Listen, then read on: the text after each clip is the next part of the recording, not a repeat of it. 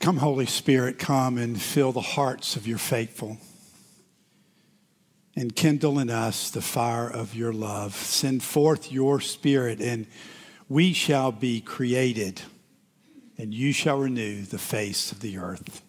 Amen.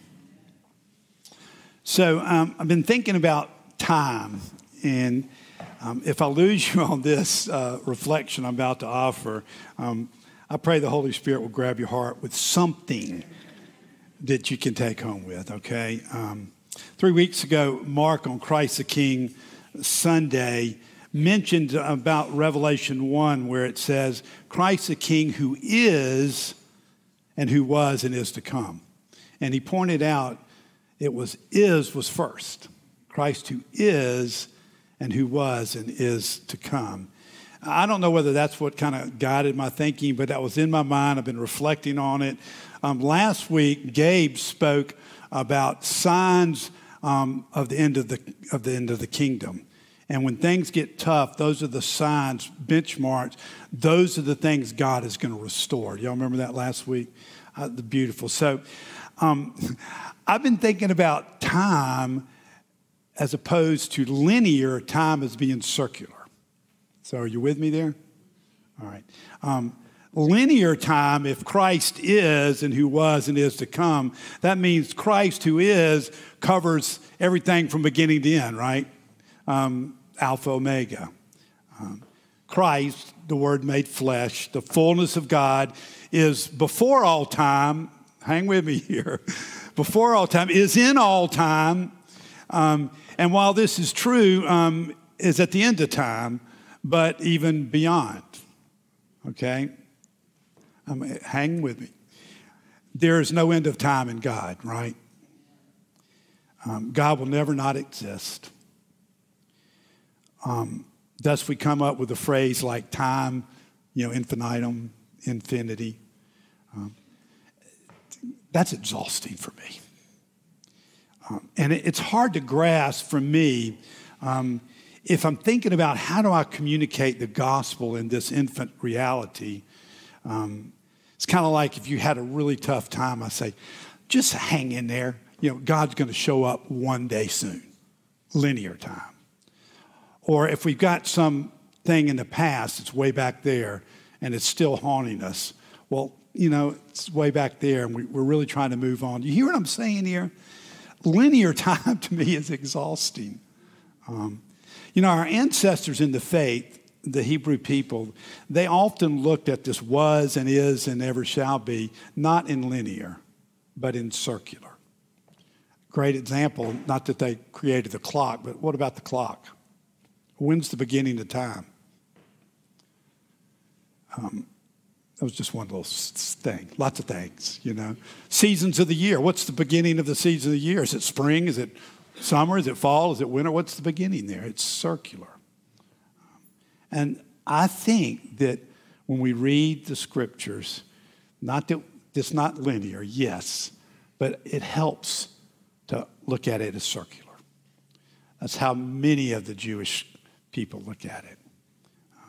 Life happens, guys, and it rehappens with patterns that look the same with slightly different flavors and nuances and circumstances and resolutions.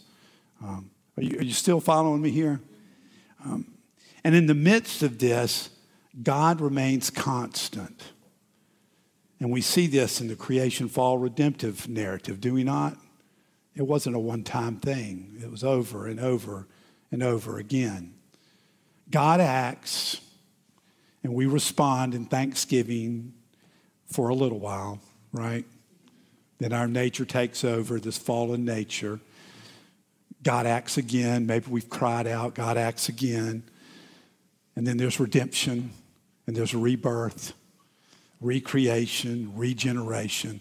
All the re's happen in God over and over and over again you know, Tuesday morning in my, my quiet time here at the office. And I, I, say that because when I moved here 22 years ago, I had four young children, and there was no quiet time at home in the morning. so I would, I would, as we got the children to school, I would come here, and that's been my pattern. And I'm, I'm learning to maybe do a little bit more of it at home, but I'm still the guy that shows up early and leaves early, you know. And these are the guys that show up late and leave late, you know. So we got the whole thing covered. You know, if you want us all, come somewhere in the middle, you know. But um, in my, my quiet time on Tuesday morning, um, I was struck by this concept of time as I was reading the scriptures. And, and what I was struck by for me was how healing it is for me to see our life within this repetitive God always redeeming, always rescuing um, his people pattern. Not just this happened here and, and then it's going to, somewhere down the line, God's going to do it, but it's in this whole scheme of life. I'm not talking about the circle of life, guys. I'm not talking about some weird, I'm talking about God is.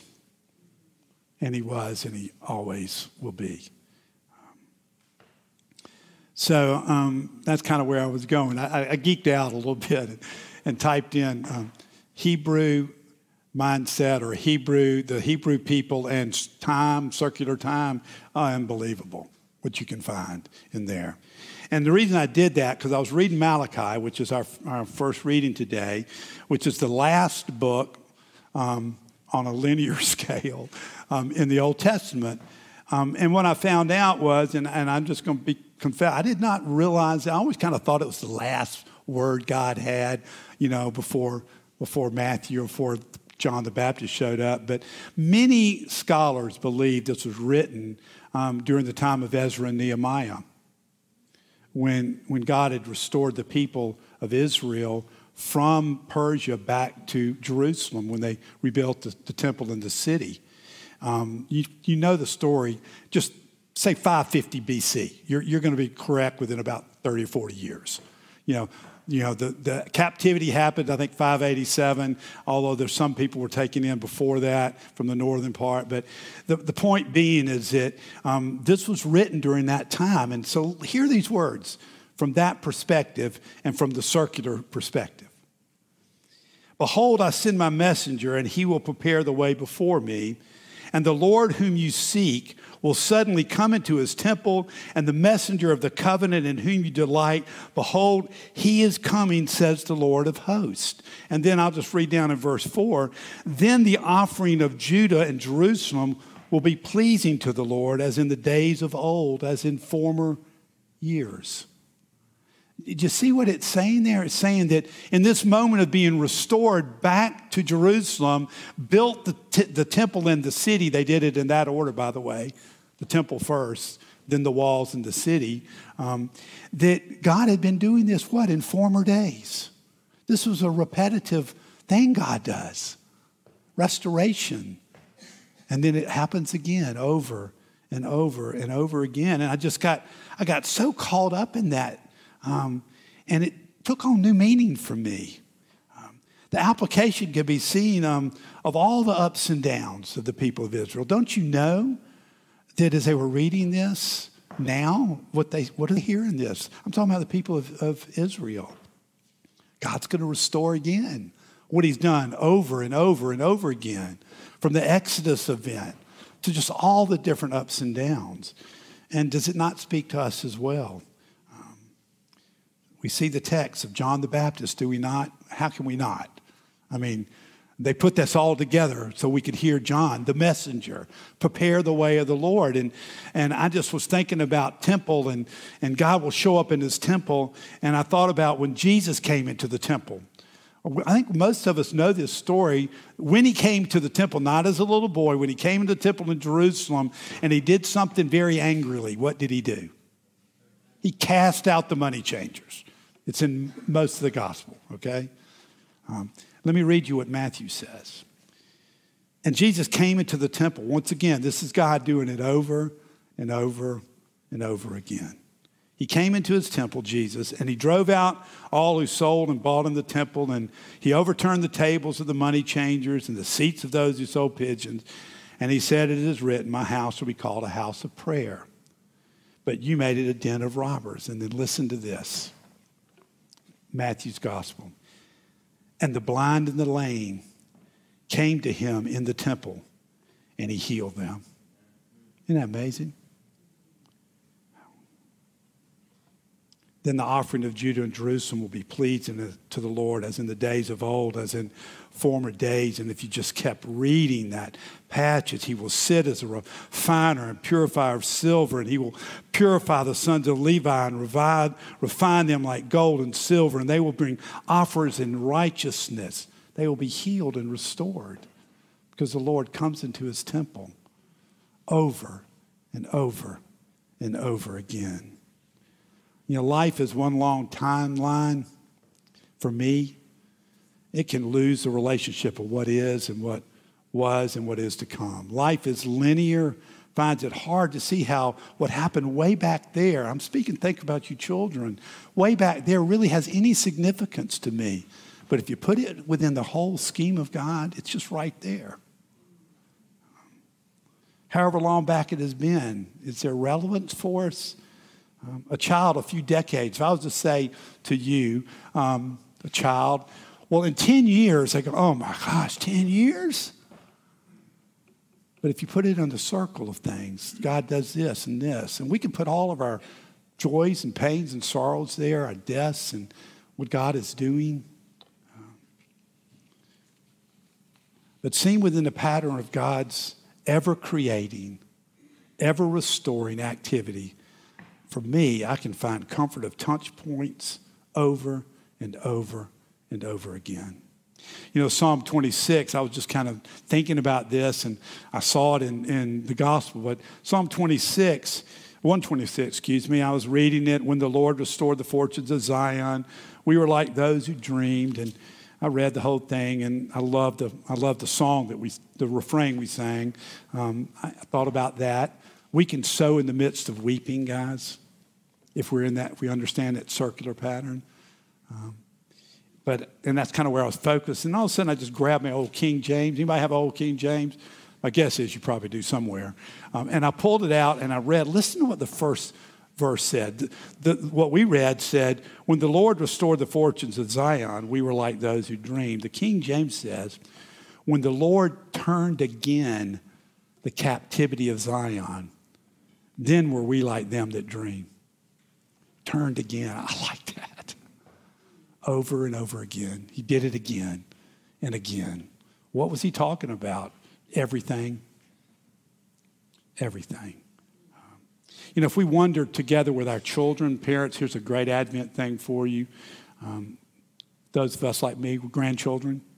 Um, if we wonder with our children um, about life as circular, we can find so much more to stick together on and talk about, you know, rather than that stuff way back there eh, or way up there.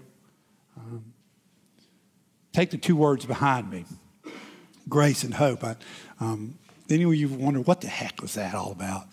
I just decided to do something different this year, and I, I pulled words out of the four collects for each Sunday of Advent. And um, I, I wasn't going to preach on it, but then I thought about it. Wow, grace and hope within a circle. Wow, that makes a lot of sense. You know, grace um, is that which God does and has done and will do in spite of us. That's what grace, God's favor towards us, unearned and undeserved. But what about this? God's favor and love freely given to us. It's not a payback gift. This is just a gift. It's like creation. It's like rebirth. It's like reconciliation that God does. And then hope is that which God promises because of the free gift. And so, great Advent for you guys, individually or as family or as couples or whatever you want to do. Just draw a circle, put grace and hope anywhere you want to. Don't put them next to each other, leave space between it. Because God gives, and in the midst of that giving, there's hope, is there not? And sometimes that hope is what needs to come, and sometimes that's hope because it's came. And we go again. Grace and hope. Um, and if grace and hope were on a linear line, it would just be like grace and hope. Now, look, I'm, I'm all about, I'm all about God's going to restore everything in the end. I mean, amen to that. But I want to say this He is doing that every day. He's restoring and rebirthing and renewing every day, every week, every month, every year. It's not just in the end. If it was, that, that's a long hope. And if grace and hope are within a circular time, we can put all kind of things in there, can't we? Think about your life, all that God has done, all the pains and sorrows, all the joys. Um, you know, Luke 3 1 through 6 quotes Isaiah every valley, every mountain, every valley, every mountain. Um, this is my paraphrase obstacles will be removed. And we will behold the saving work of Christ. I believe that. Um, on a daily basis, um, as a community, as families, as a world, I hope. Um, time and time again, this has occurred in God's amazing story of rescue. Hope, grace, over and over and over again. So I ask you this what is God up to in your life? What is He doing? Are you seeing the grace? Are you hoping? Are you being restored? Um, are you in a need to, for hope again, for grace again? Where are you? My guess is lots of different places with your own personal life, with your family, with your community, with our church. What is God up to? Put it on in a circle, not a timeline. Put it in a circle. Uh, families, let me give you a thing. Talk about past Christmases. Just put it in there, both the joys and sorrows. I'm looking out there. I know there's been some. This is a tough time of year, is it not? Put it on there. There's hope. Um, there's grace hope and grace, God doing it in your life over and over and over again. Amen.